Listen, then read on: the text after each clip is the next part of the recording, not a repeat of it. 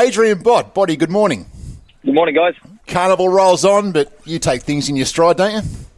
I enjoy it, yeah. It's great. It's something to keep looking forward to, like these new races and new aspects of the carnival. Certainly, helps with place a few of the horses as well, and if it keeps everyone interested in the racing, it's all for good benefits. Yeah, good morning, Adrian. It's certainly keeping horses like in the Congo in work, isn't it? Like normally you would have probably sent him to the paddock, but the hunters are legitimate goal for him, and it's keeping these good horses in work for longer each spring.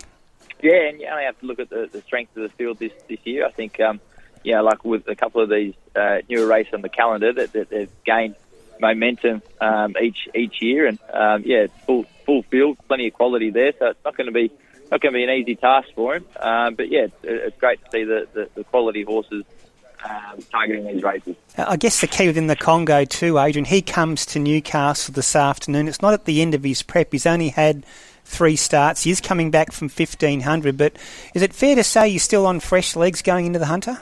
Yeah, well and truly, and that's sort of certainly why we've looked at coming to this race. Obviously, sort of quite a light spring for him.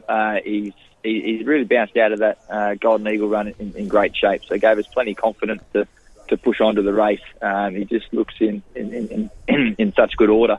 Unfortunately, the setup in the Golden Eagle didn't quite work out for him. He 1,500 metres just through that point in the campaign, and it was a solid test over the 1,500 as well. So probably just saw him out. But I thought there's a lot of merit in the run, even off a good tempo. I thought he still quickened up really well and stuck on very gamely. So I think sort of dropping back to the 1,300 here today is obviously the key aspect. But having had that tough run and how well he seems during the week certainly sets him up for I feel hopefully a good performance.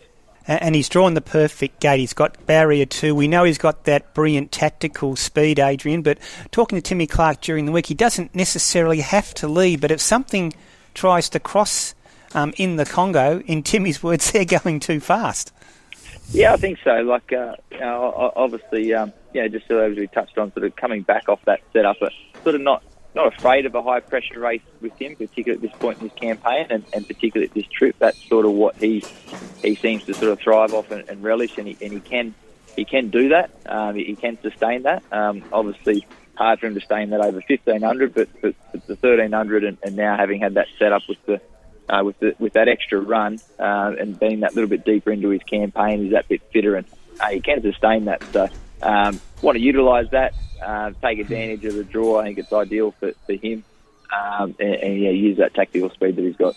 Well, will this be it for his spring campaign, Adrian? There is obviously the Perth Carnival starting to wind up, but what are your plans going forward in the Congo? And indeed, have you got horses targeted for Perth?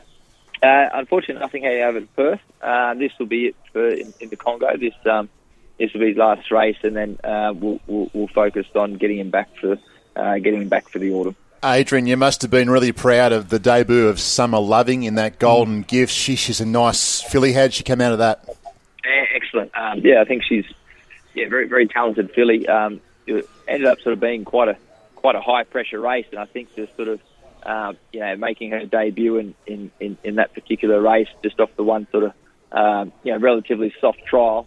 It's a bit of an ask, not easy for those horses. I think it showed there. The first two horses across the line had the race experience. So she ran well. Very proud of her there. She's come on nicely for that. Hopefully see her pop up again in the Wyong Magic Millions race, and you'd expect her to sort of really come on nicely from that, and I think sort of show some sharp improvement off the back of that run. Good on you, Adrian. Great to chat. Good luck with In the Congo today. It's a good colt, and hopefully he runs a race for you in the Hunter. Thanks very much, guys.